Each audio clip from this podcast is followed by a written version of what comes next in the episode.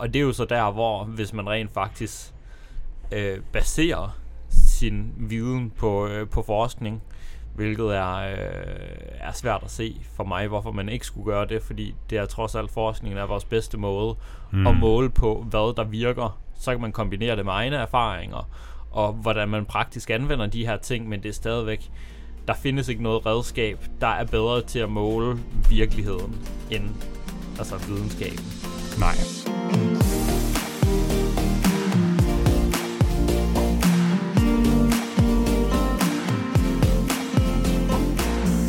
Velkommen til træningsteamen.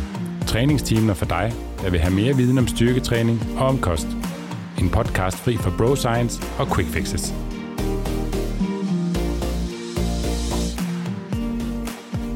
Vi er dine værter, Nikolaj Bak. Og Steffen Fisker.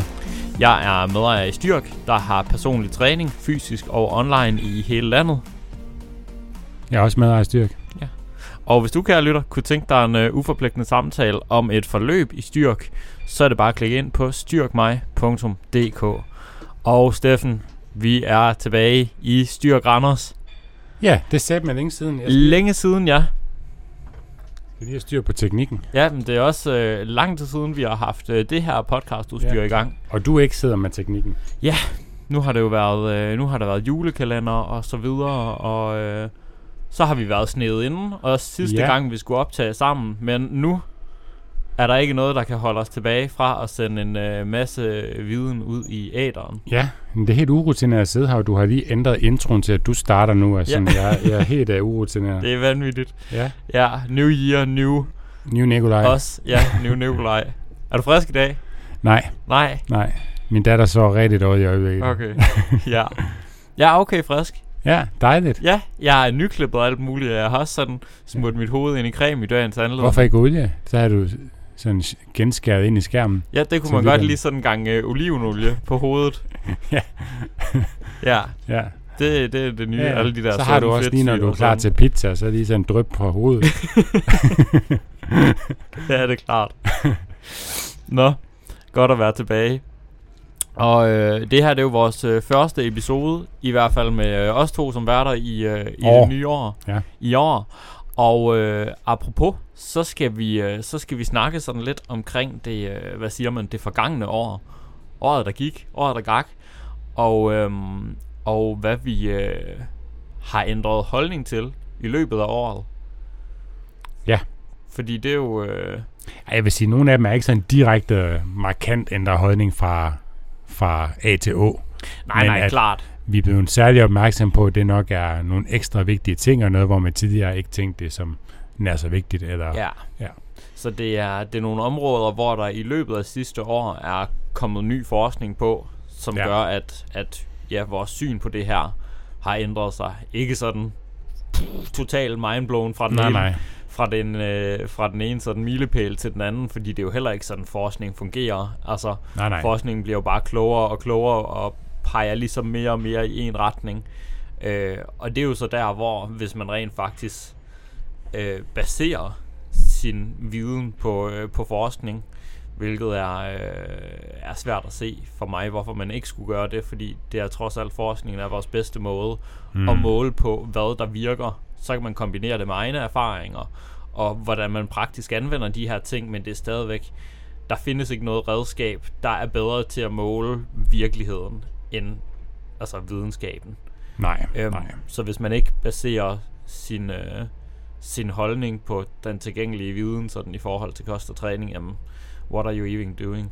Ja. Så Nogle gange er forskningen så lidt bagud i forhold til, hvad man måske har afprøvet i praksis i, Mm. i en periode. klart. Men når forskning så kommer med noget, så er der i hvert fald formentlig noget om sagen. Ja, og tit, tit bliver forskning jo også brugt til at teste ting af, som man har en idé om virker. Ja, hypoteser. Øhm, ja, lige præcis. Altså mange af de ting, der bliver testet rent træningsmæssigt, er jo nogle idéer, der ligger ude i træningsverdenen, og så finder man en gang imellem ud af, hold da op, øh, bodybuilderne havde ret i det her, Mm. for eksempel. Øh, men omvendt finder man også rigtig tit, at der er mange ting, øh, som slet ikke har nogen betydning, som man troede havde en betydning. Så det, Ja, hvor altid- betydningen nok var et andet sted. Ja, så det, det er altid godt at, at holde sig opdateret på forskningen, og det er egentlig lidt det, vi kommer til at gøre i den her episode. Vi vil ta- snakke om nogle ting, som, øh, som evidensen har ændret sig lidt i forhold til i løbet af... Øh, Mm.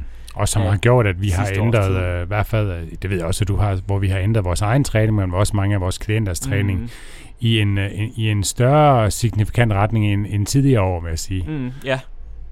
Ja. Altså det betyder ikke, at man fuldstændig har lavet Nej, træningsprogrammer nej, om, og men- hvad ved jeg, men Der er kommet nogle, nogle, nogle flere fokuspunkter på de områder, vi nævner i dag. Ja. I hvert fald i mine programmer og i min egen træning, Ja. end hvad der er, er kommet øh, i de tidligere år. ja, også for mig, og også bare i forhold til, hvordan jeg i tale sætter nogle ting, når jeg ligesom snakker om vigtigheden af forskellige faktorer.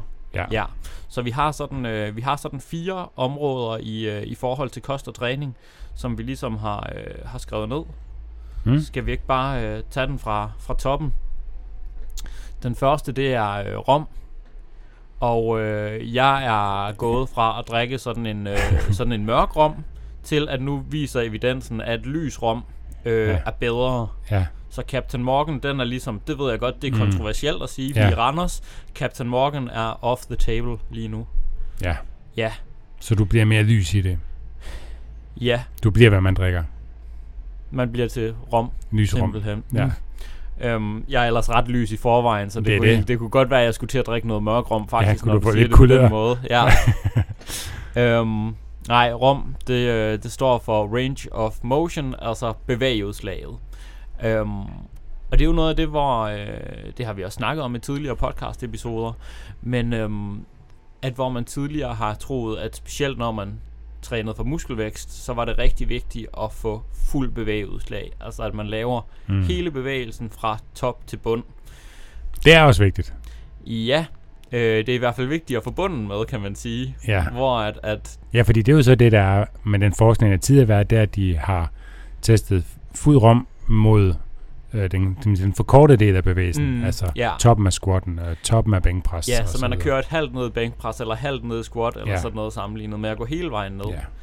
Øhm, Og så har man der konst- øh, konkluderet, at okay, fuld rom er vigtigt. ja, ja. Korrekt. Og, og det har det jo så også været, fordi at det har fået musklens strakte position med.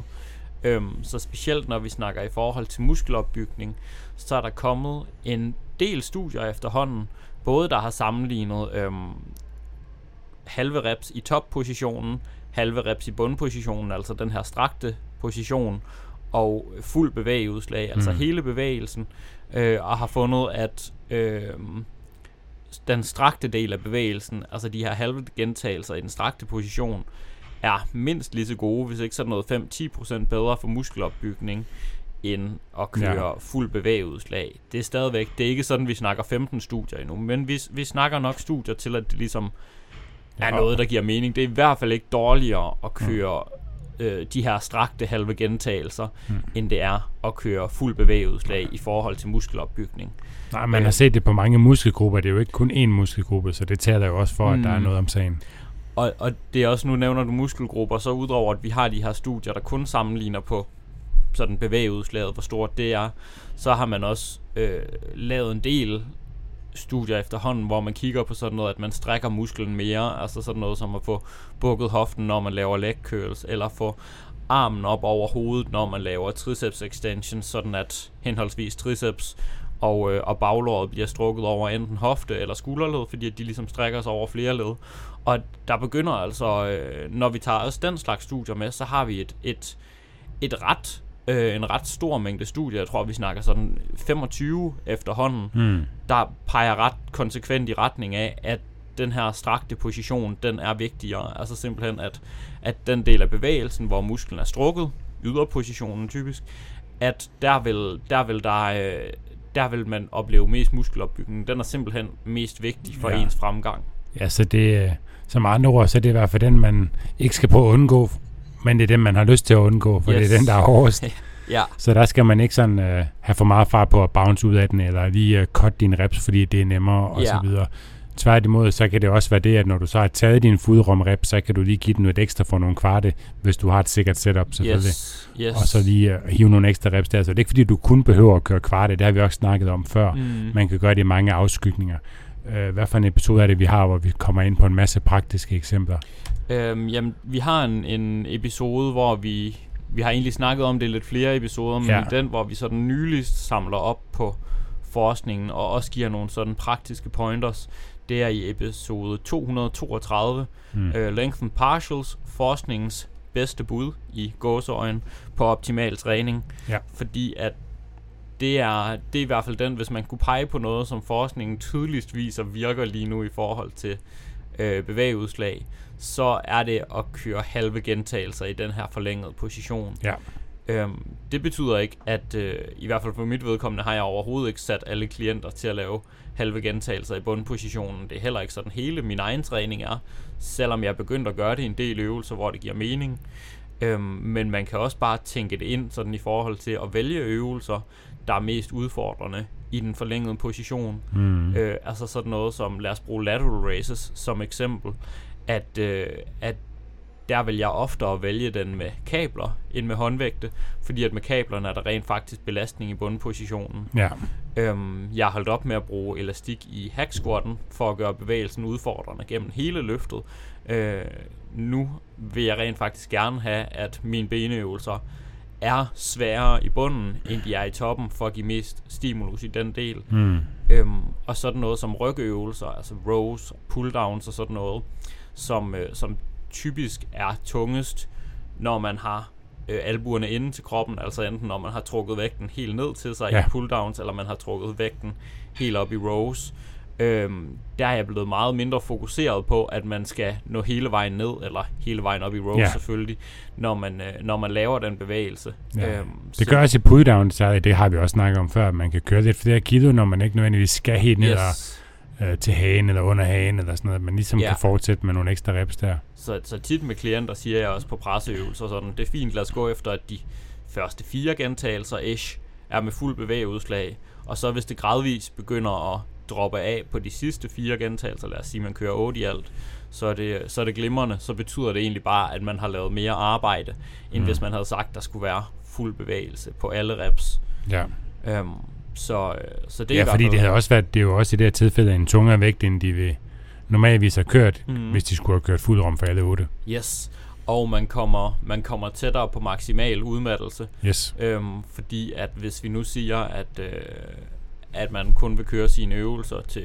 fuld bevægeudslag, så vil det ligesom være, så vil det du kan løfte i den fulde bevægebane, det vil være flaskehalsen for, hvornår rammer du udmattelse. Mm. Men specielt i øvelser, der er, øh, hvor man er stærkere i den forlængede del, øhm, eller hvor man vil kunne lave mere arbejde i den forlængede del, så vil man jo kunne komme meget tættere på muskulær udmattelse, ved rent faktisk sige, okay, jamen det, det er fint, at jeg ikke får den forkortede del af løftet med på alle Ja. reps. Øhm, Om jeg tror, er langt de fleste øvelser, jeg tror da også, de fleste kan forestille sig, hvis jeg kun lige skal have det op i, øh, i, i, i benpres på den næste mm. Rep, og sådan noget, så, så vil jeg godt kunne det, selvom jeg ikke vil kunne komme helt op. ja, ja, ja, så kan man ligesom forlænge sættet på den måde. Ja. Det kræver så i sådan noget som benpres og hack squat for eksempel, at man kan lade slæden gå helt i bund og træde sikkert ud af den bagefter. Ja. Hvorfor at sådan noget som at gøre det i back squat for eksempel slet ikke er lige så oplagt. Nej, overhovedet ikke. Øhm, men ja, det er også bare en metode at komme, komme tættere til udmattelse på. Øh, og det leder os måske videre til, til det her næste punkt, altså træning til, øh, til failure, Ja, øhm, som også er noget, der, der er kommet noget ny evidens for, og som jeg i hvert fald har skiftet lidt holdning til, altså hvor ofte det giver mening at, at træne til failure. ja i hvert fald med, med, med, med muskelmix som fokuspunkt. Ikke? Ja, det er måske lidt noget andet, når vi snakker styrke og skidbaseret Yes. træning, Helt men med sikkert. muskelvækst i fokus. Ja, At der, der ser det ud til, at det er, og det har vi også snakket om, jeg kan ikke huske, hvad episode det er, kan du huske det? jeg har, jeg har den på oversigten, jeg kan lige finde Ja. den frem lige om lidt. Ja, i forhold til, hvor, hvor vigtigt det er at træne til failure, men også fordi, at man jo har, man er jo især blevet klar, og det er blevet tydeligt, at folk er rigtig dårlige til at træne noget nær failure. Så en ting er at træne nær failure, en anden ting er, at man bare kommer i nærheden af det. Det er jo Ja. der, forskningen også har vist, at det er vi sæt med dårligt til at Ja. estimere. Og det er også på et rigtig trænet niveau. Ja, ja. Så, så uden for øh, et studiedesign, altså når man tester det i laboratorieforsøg, og ligesom der er folk, der kan stå og, og sige til folk, nu skal du køre dit sæt så og så langt, Mm. øh, så ser folk generelt ud til, både som du siger, at træne langt fra failure, men også at være ret dårlige til at vurdere, hvad er deres failure egentlig. Altså, Ja, fordi hvad er det føles hårdt. Jeg kan Ja. ikke tage flere. Hvis der så står nogen og pusher dig, så kunne du godt lige tage fem mere. Ja, ja. og man kan, man kan nogle gange teste af, det har jeg også prøvet med klienter, hvor man ligesom sådan undervejs i sættet lige beder dem om, sådan, okay, hvor mange tror du der er igen nu? Jamen, jeg tror, der er fire igen. Okay, mm. Kør videre, så tager de fire, så spørger jeg igen, hvor mange tror du der er igen nu? Mm, der er nok fire igen. Ja. så prøver vi igen, så tager vi fire mere, og så, nå, jeg tror faktisk, der er fire mere, og så ender man faktisk med at, at, at have taget sådan 12 ekstra i forhold til, at man troede, Ja. der var fire ekstra. Øh, og det er meget mere almindeligt, end folk tror, at de rent ja. faktisk har så meget i reserve. Og det Ja, er... og det er nemt at teste i praksis. Man kan bare prøve ja. På sit sidste sæt og lige køre så mange reps, man kan. Yes. I en sikkert setup selvfølgelig. Man skal ikke gøre det i back squat eller døde efter, øh, men formentlig at starte med noget maskine. Ja. Så, øh, så, så der er dels det i det, som du siger, at, at folk er dårlige til, at, eller folk er generelt set dårlige til at vurdere, Mm. hvor meget har de i tanken, hvis man aldrig træner til failure. Og Det er jo rent også det, der er med det, ja. af. ja. Det, det man så har snakket om tidligere, og som har gjort, at der nok er mange, der sådan øh, har været påpasselige med sådan at anbefale failure-træning, eller man har også snakket sådan meget om i sådan de evidensbaserede kredse i gåsøjen, hvordan vi nu skal sige det, at, øh, at det her med at tage, træne til failure er unødvendigt, og det er, det bliver næsten, man snakker næsten, eller har næsten snakket om det, som om det var fjollet nogle gange, fordi at man simpelthen påfører systemet så meget udmattelse, altså så meget træthed i nervesystemet, øhm, uden at man fik særlig meget ekstra ud af det. Ja. Men der er egentlig to ting i det her. Dels har vi ikke nogen studier, der på lang sigt, det er kun sådan nogle akutte studier, der kigger på sådan nogle helt akutte markører. Vi har ikke rigtig nogen studier på lang sigt, der viser, at failure-træning er meget mere udmattende. Altså at de der sidste to gentagelser, man måske får til at køre helt til grænsen, at de udtrætter meget, meget mere, end de foregående ud, øh, gentagelser gør. Mm, ja. At, at det er lidt mere noget, man har man egentlig har gået og troet, eller har baseret på studier, der har set på akut, øh, akutte markører for udtrætning. Men vi ved jo, at kroppen den er meget, meget tilpasningsdygtig, så det siger ikke nødvendigvis særlig meget om, "Mm, hvad sker der, hvis vi har gjort det her over en måned. Ja, det er også det, at man har gjort det en gang. Ja, så føles det hårdt, men det gør mm. det meste, man har prøvet en gang. Ja, og kroppen kan lige pludselig tilpasse sig til det. ja. Øh, og det, der så er interessant, det er jo sådan, når at, øh, at der er kommet sådan noget, der kom en ny meta-analyse, øhm, der ligesom så på, den havde set, hvor langt man var væk fra failure. De havde prøvet at lave sådan en meta-regression, kalder man det, øhm, hvor de havde set på forskellige studier, der havde trænet til forskellige udmattelsesgrader. Det havde man estimeret på forskellige måder, hvor langt de var fra udmattelse i de her studier. Og så kunne man ligesom se, øh, man kunne lave en kurve over, Jamen, dels i relation til styrke og i relation til muskelvækst. Hvor stor effekt var der nærmest per gentagelse, i takt med, at man nærmede sig, nærmede sig øh, Failure. her ja, komplet failure, hvor man simpelthen ikke kunne løfte vægten længere. Mm. Øhm, og der ser man altså til sidst omkring de sådan sidste to gentagelser her omkring, hvor at, at, at folk de ligesom ramte den her momentary muscular failure, som det hedder i studiet. Altså at de rent fysisk ikke kunne løfte vægten længere. Mm. At der omkring de sådan sidste to-ish reps, der begyndte kurven at stige mere, sådan at, at det ikke bare var lineært, man fik noget af den her volumen mere. Altså de, de sidste par gentagelser, Ja. så faktisk med alle de begrænsninger, der nu er i sådan nogle studier her, så ud til at give en større effekt. Mm. Og det er jo interessant, synes jeg. Ja. At det, og det, igen, det betyder ikke, at man kan til at lave al sin træning til failure, øhm, men det betyder i hvert fald, at vi behøver ikke at være så bange for at træne til failure.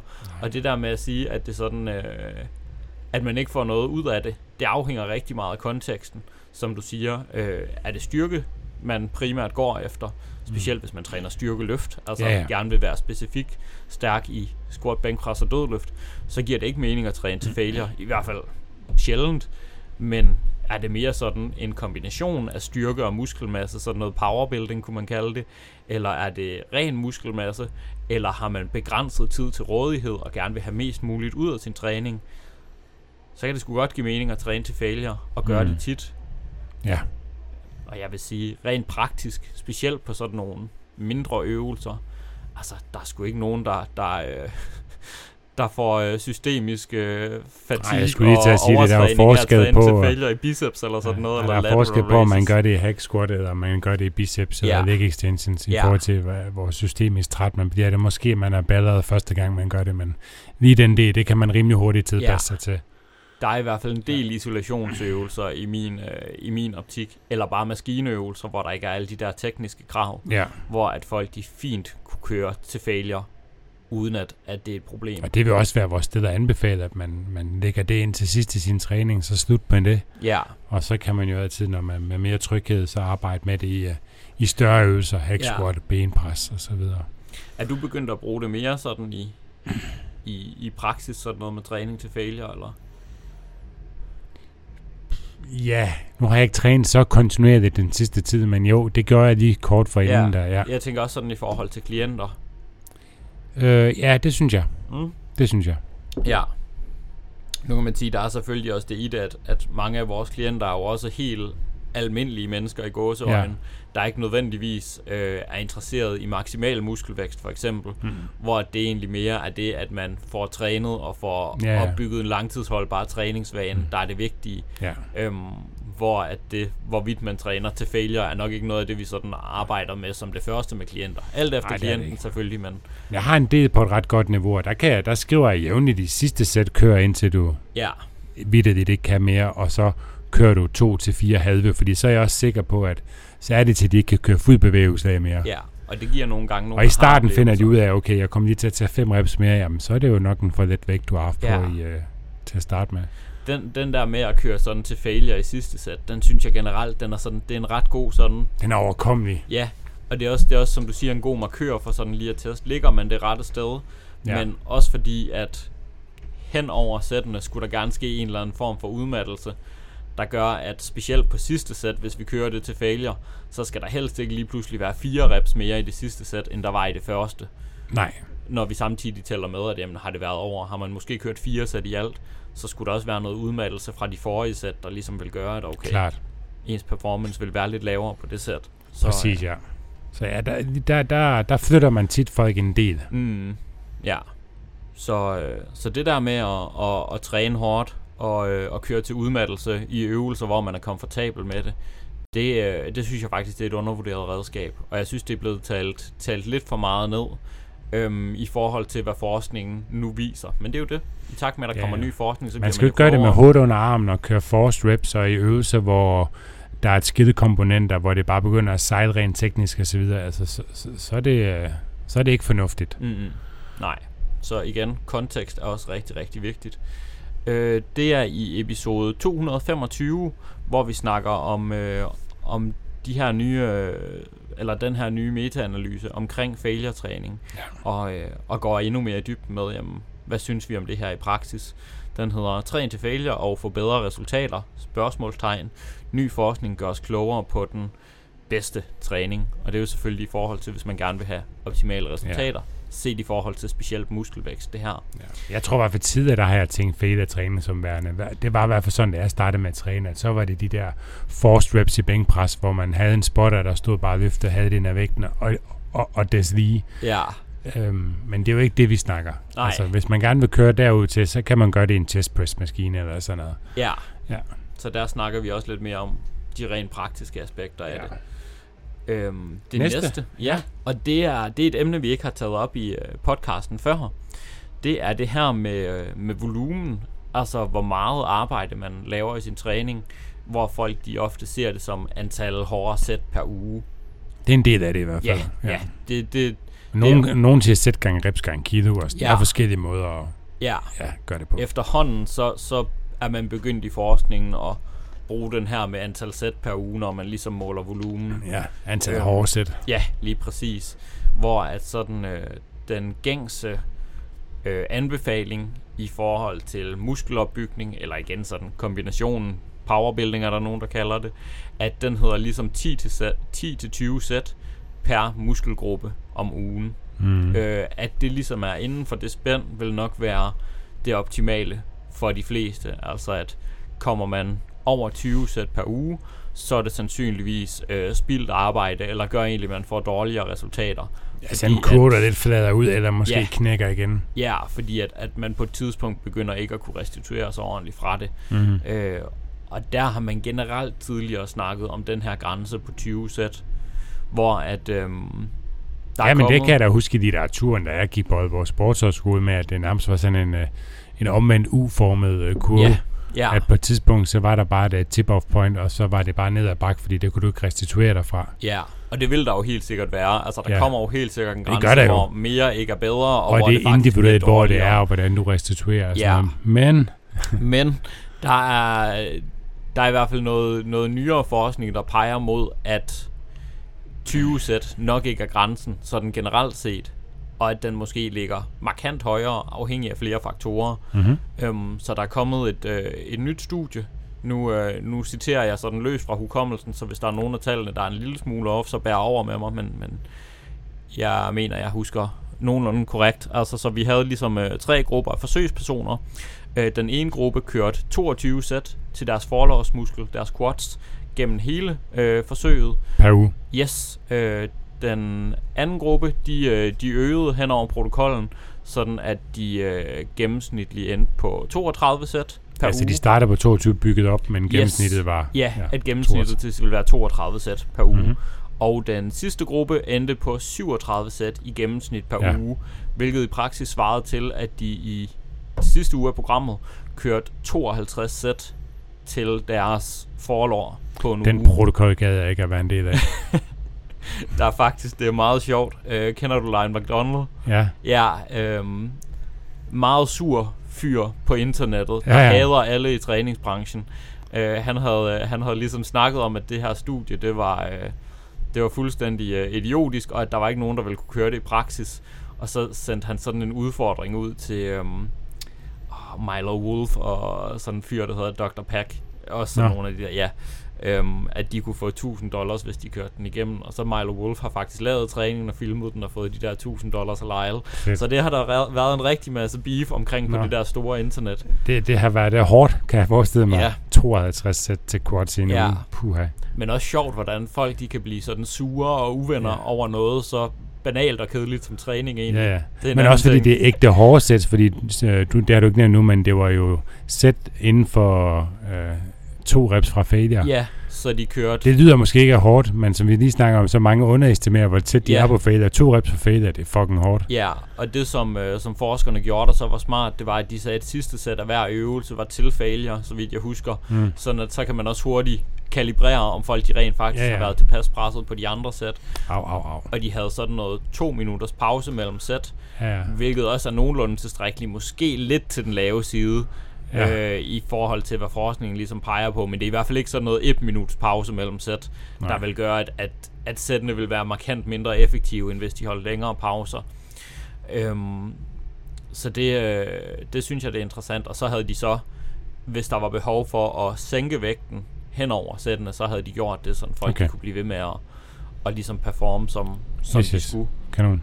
Ja. Men, øhm, men det, det synes jeg er interessant det her, fordi at altså, den gruppe, der lavede mest volumen, igen 37 sæt i gennemsnit om ugen, det var også den, der fik bedst muskelopbygning. ja, det er jo meget interessant. Ja, Det havde man nemlig ikke gættet på inden. det ville ikke have været mit gæt inden. Nej.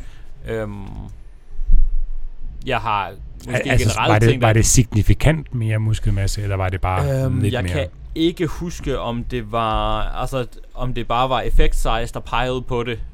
Jeg er også ret sikker på, at der var statistisk signifikant forskel. Igen, nu sidder jeg ikke med, med studieprotokollen. Ah, nej. øhm, Men Uden, nok til uanset fald- at det stadigvæk er Ja, overraskende. og, og når man kigger på, altså nogle gange kan man også bare kigge på selve data over, hvordan de har sat dem op og se udvikling og se. Der var, der var klart den her, den her teori om, at der er et, et forhold mellem volumen og muskelvækst. Det var også det, vi så i det her studie, hvor mere ligesom gav bedre, bedre resultater. ja. Øhm, og det er der selvfølgelig en øh, masse forbehold i forhold til, såsom at det var kun for forlåret, de gjorde det her. Øh, og de stod ligesom selv for deres overkropstræning ved siden af. Mm. Noget af det folk nok også vil spørge til, det vil være deres træningsstatus, altså var det utrænede eller trænede personer. Det her, det var ret trænede personer, de havde i gennemsnit et øh, maxløft, der hed 140 kilo i squat, hvilket er sådan ganske pænt, Mm-hmm. øh, specielt i betragtning af sådan, hvad man ser i de fleste træningsstudier. Ja. Øhm, og også interessant faktisk, at man så bedre resultater hos dem, altså at der rent faktisk var forskel, fordi jo mere trænede personer man bruger, jo sværere er det også at detektere en forskel, Ja. fordi at det skal være over så lang en periode, fordi at, at muskelvækst går bare langsommere, når man... Hvor lang var perioden egentlig? Øh, jeg kan ikke huske, om det var 8 eller 12 uger. Jeg er ret sikker på, at det var 8 uger. Ja. Øhm, Så det var, det var kun i forlårene, at de lavede den her crazy protokol. Øhm, men det peger i hvert fald nok på, synes jeg, også sammenholdt med den her nye øh, metaanalyse omkring failure, at man kan træne hårdere og mere som sådan en generel betragtning, end man tidligere har troet, mm. og stadigvæk få gode resultater af det. Har der ikke også tidligere været noget, det er måske taget lidt ud af kontekst, men har der ikke tidligere været noget forskning på også, at hvis man slutter af med sådan, hvad kan man kalde det, en overreach uge, hvor man virkelig bare fyrer den af, at det kan godt give noget ekstra vedviden om, man nok lige skal restituere lidt nu efter, men yeah. det kunne eksempel være en uge op til en ferie. Yeah. Der kunne man godt køre en, en crazy protokol, uden at gå i stykker. Ja, så men, det her, man, man kalder functional overreaching, tror jeg, man, ja, man plejer at kalde det. Ja. At det, det er noget, man, der måske også lidt taler for i den her protokol, at det kan man måske godt tænke lidt ind i sin Ja. planlægning, hvis man ved, at man skal på en uges solferie med minimal træning. Mm. Så kan det være, at øh, du også skal gøre sådan, at din krop også har brug for hvile. Og der, er- der er nok også noget om, at hvis man nu har en muskelgruppe, man gerne vil have i fokus, Ja. at så kan man godt skrue lidt ned for nogle af de andre muskelgrupper, og så virkelig give gas på en muskelgruppe, specielt som sådan en, en avanceret træningsmetode, lad man sige. Ja, man kan jo ikke køre 37 sæt per muskelgruppe i alle muskler. Nej, nej. Shit, det vil jo være time lang eller, pas. eller 52 Fuck, øh, sæt om ugen. Men, øhm, Jeg kunne godt forestille mig, at, øh, at quads er nok også en af de muskelgrupper, der kan tåle flest, Ja, fordi og jeg den tror er ret igen, stor. Jeg tror igen, det vil være ret individuelt. Altså, jeg vil sige, kommer jeg meget over 20 sæt til quads om ugen, så næsten lige meget hvilke øvelser jeg laver det i, så begynder mine knæ at sige fra. Hvor Okay. sådan noget som øh, bryst eksperimenterer jeg lige nu med at, at banke volumen ret meget op. Nu ligger den nok lige omkring 25 sæt per Mm. uge eller sådan noget. Øhm, men hvor at, at det kan jeg fint, uden at begynde at opleve nævneværdige skuldergener Ja. eller sådan noget. Så der er helt sikkert også rigtig meget en individuel faktor i det her. Klart. Øh, og også i forhold til, jamen, hvordan er ens muligheder for at restituere. Du skal nok for eksempel ikke lige prøve at køre 37 sæt øh, Ah, nej, ikke med- gennemsnit om ugen lige nu, når der Ikke sådan, med min træningserfaring sidste år i hvert fald. Nej, eller, men jeg tænker også på sådan, når du har en datter, der, øh, der holder dig vågen og sådan Ja, ja, noget, så der er rigtig meget kontekst i det her. Ja, man skal selvfølgelig have sine, sine omkringliggende faktorer i orden. Altså Ja. man skal øh, spise godt med mad, og få, få noget der, næring, der kan restituere, og sove Ja. godt, og alle de her ting. Øhm, men, men jeg synes i hvert fald ikke, der sådan er, der er ikke god evidens for, at vi skal betragte de her øh, 20 sæt per muskelgruppe om ugen som sådan en hard limit, man ikke kan komme over. Nej. Øh, for nogen kan den sagtens være 30 sæt eller derover sandsynligvis. Øhm, Ja. afhængig altså, af men forskellige faktorer. have en mente, altså render du rundt, der er konstant øm og konstant Yes. træt og ikke dur til noget, og sådan noget, altså, så er du formentlig øh, i, en, for, i en fase med for meget Ja. volumen. Ja, Det kan være fint nok lige en kort periode, med, hvis det er bevidst planlagt, men så skal du også planlægge og sænke volumen igen. yes, og, og se, at du rent faktisk har fremgang med det. Ja. Øhm, jeg vil sige, lad os sige, at en person ikke har, har fremgang i sin træning, og måske kører 15 sæt om ugen. Jeg vil i hvert fald starte med at kigge på, dels vedkommendes restitution rundt omkring alt det her. Spiser de nok, sover de nok? Men jeg vil også mere kigge på til at starte med, træner de egentlig hårdt nok på de en- enkelte sæt? Er det sådan, at der i virkeligheden er 4-6 reps i reserve på alle sæt? Der starter jeg næsten altid med lave- klienter, ja. Ja, i stedet for bare at begynde at lave mere, før vi egentlig har sikret ja. kvaliteten af det enkelte. Ja. Ja, men som en generel betragtning, så, øh, så tror jeg godt overordnet set, at mange kan træne mere og hårdere. Altså kan, det betyder ikke, at man skal gøre det, men at man kan mm. træne mere og hårdere og respondere på det, end man tidligere har troet. Det leder os måske lidt videre til den næste i forhold til restitution Ja, med protein. protein. Fordi og, det er, jo, det er jo en vigtig del af restitutionen. Det kan vi jo ikke komme udenom. Det er jo Nej. kroppens byggesten. Ja, og Men det, altså, øh, det er faktisk den sidste, vi har på listen. ja, og vi har jo tidligere nævnt i podcasten, der er det her interval mellem 1,6 og 2 gram, 2,2 gram per Ja. kilo muskel, øh, per, per kilo kropsvægt, som der ser ud til at være anbefalingerne, hvis man ønsker at maksimere sin muskelvækst. Mhm. Men altså, det er jo lidt groft sagt. Ja, og det, øh, det er som sådan ikke fordi, at der er kommet noget, noget ny forskning i forhold til det her. Der er egentlig kommet noget ny forskning om protein og fordelingen over døgnet, men den, øh, den gemmer vi til en anden episode, mm. hvor vi skal snakke om det studie. Der er en nuance med om, det, øh, særligt med ja. nedergrænse. Ja, så, så, så det vi ligesom har fokuseret på i forhold til den her podcast, det er, at, at man, som du siger, ofte snakker om den her anbefaling på 1,6 gram protein per kilo kropsvægt.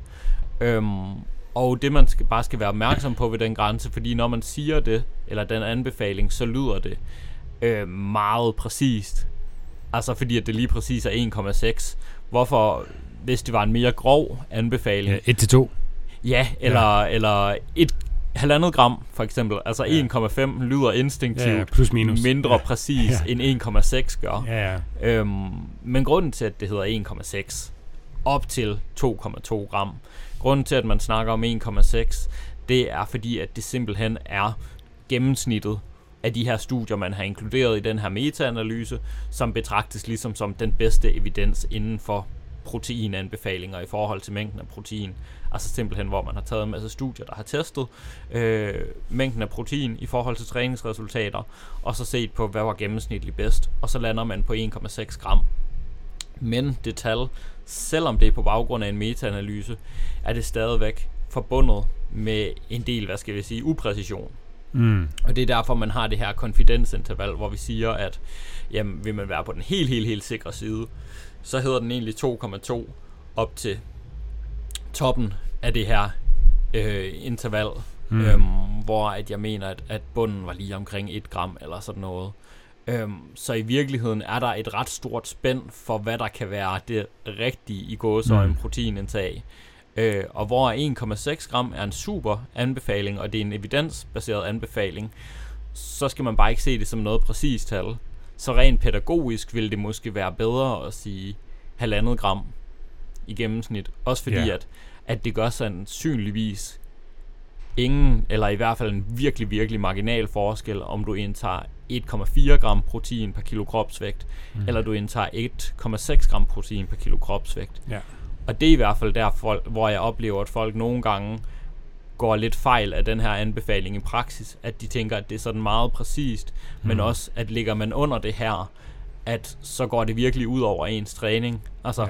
proteinindtaget er vigtigt for ens træning, bestemt, fordi vi bruger proteiner til at opbygge vores muskler med, men det er på ingen måde nat og dag.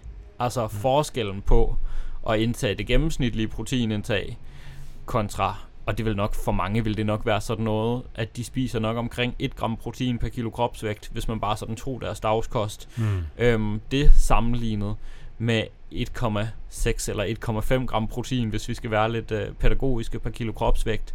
Mange tænker, at forskellen vil være sådan nat og dag, eller at det ene, det vil næsten ikke give resultater af træningen, og at halvandet gram eller 1,6 gram, det vil give rigtig gode resultater. Mm. Hvor forskellen på de to er i praksis, er i praksis relativt lille.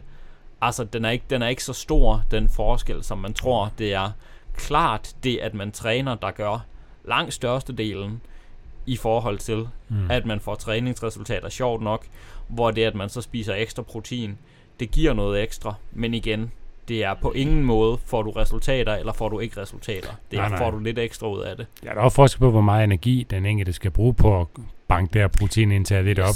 Og der er jo bare forskel på, altså du har formentlig brug for lidt mere protein i, at du træner væsentligt mere hårdere, end jeg gør. Så jeg behøver måske ikke at have fokus, lige så meget fokus på Mm. det, men måske have mere fokus på at træne lidt mere. Det vil jeg få Ja. mere ud af, end at øge mit proteinindtag fra 1,2 til Ja. 1,4. Ja, ja. Ja, ja, lad os sige, at, at ligesom man har begrænset tid og bekræftet, begrænset ressourcer til rådighed, mm. så at bruge alle dem på at nå op på 1,5 gram protein, men at det til gengæld betyder, at man har... Øh, Men jeg træner 100 gange om ugen. ja, lige præcis. Ja. Kontra lægge den energi i at træne tre gange om ugen, for eksempel. Præcis. Det vil gøre en kæmpe forskel, at man trænede tre gange om ugen, kontra en lille forskel, ja. at man egentlig får det der ekstra protein. Bestemt. Ja, mega god pointe, det der med at se på, at, at vores mentale energi er ligesom en begrænset ressource, så sørg for at lægge den der, hvor... Altså, man skal ikke lægge den i at gå fra 1,4 til Nej, nej. 1,6 gram protein. Nej, nej. Hvis, øh, Men det er bare for eksempel, hvis nu ens mål Ja. altså, er faktisk at bygge noget muskelmasse, så ja, protein er vigtigt, men det er vigtigt at træne. ja, ja, Ja. træningen er altid Det er der, du vigtigst. bygger. Ja, Ja. Ja, ja. ja, fordi hvis du slet ikke trænede, så vil du ikke bygge Hvis jeg nu bare muskelmasse. spiste 3 gram protein per kilo Ja, ja. kropsvægt, men ikke Slap, trænede, slap jeg så fra gymmet. Ja, genialt. Kæft et lifehack. Ja. Søvn er jo faktisk enormt vigtigt. Hvis jeg nu bare sover 20 timer i døgnet, kan jeg Yes. så springe over Ka- katte, er, træningen. katte er ekstremt massiv. Ja. og det er derfor, det, det er også derfor, det er lidt sådan, når folk de prøver at stille det op sådan, Ja. kosten er 70% af resultaterne for eksempel. Okay, så hvis man lader være med at træne, så får man stadigvæk 70% så gode resultater. De er lidt sådan fjollede, de der, når man Ja, prøver at sætte det op i procenter. Ja. Men i alle tilfælde vil træningen være størstedelen. Det der med, når man siger, at kosten er meget vigtigere end selve træningen. Den er det- måske vigtig afhængig af målet. Den er vigtig for et fedttab, Ja, kan man sige. men det er også fordi Ja. fedttabet er som sådan ikke et træningsresultat. Altså i det. forhold til Ja. træningsresultater, der er det fandme træningen, der betyder noget. Det er det. Nå, det var... Øh, Det må vist være det. Nu Ja. snakker vi også 40 minutter. Vi snakker lige. Ja, ja. shit, mand. Ja. En tiden flyver, når man har det sjovt. ja. Vi skulle lige tilbage på sporet jo. Ja. Der var meget at snakke om. Mm. Så øhm, vi har nævnt et par øh, tidligere episoder, så man kan øh, Ja, lære lidt mere omkring de her ting, vi har snakket om i, altså i forhold til range of motion og failure. Øhm, og vi kommer også til at snakke lidt mere om protein i en fremtidig episode, mm. omkring fordelingen af proteinindtaget, fordi den ser nemlig også ud til måske ikke at være så vigtig, som vi har troet tidligere. ja. Altså det her med, at det skal være ligeligt fordelt over hele døgnet. Men Spændende. øhm, det må være en, øh, en cliffhanger til, øh, til senere, når Fedt. vi skal snakke om øh, koffein og protein. Nice. Fedt. Tak for snakken. Ja, tak for snakken, Steffen. Og tak fordi I lyttede med. Det var så afslutningen på denne episode. Hvis du gerne vil læse mere om træningsteamen og det enkelte afsnit, så kan du klikke ind på træningsteamen.dk. Og hvis du har spørgsmål til den enkelte episode eller har forslag til emner, vi kan tage op i en fremtidig episode, så har vi en Facebook-gruppe, som du kan tilmelde dig. Facebook-gruppen hedder Træningsteamen, og herinde er der mange dygtige og kompetente mennesker, som sidder klar til at hjælpe dig. Hvis du kunne lide den her episode og gerne vil høre flere episoder, så er måden du bedst hjælper os med det på, er ved at give os en god anmeldelse i din podcast-app. Det tager ikke mange sekunder for dig, men det gør en kæmpe forskel for os og i udbredelsen af træningstimen. Det er jo netop for dig og for jer, at vi laver træningstimen. For vi brænder virkelig for at hjælpe så mange som muligt med deres kost- og træningsvaner. Og hvis du vil læse mere om Styrk og hvad vi ellers foretager os, så kan du klikke ind på styrkmig.dk eller følge os på Instagram under navnet styrk_dk. Nu er der vist ikke andet end at sige tak fordi du lyttede med. Vi høres ved.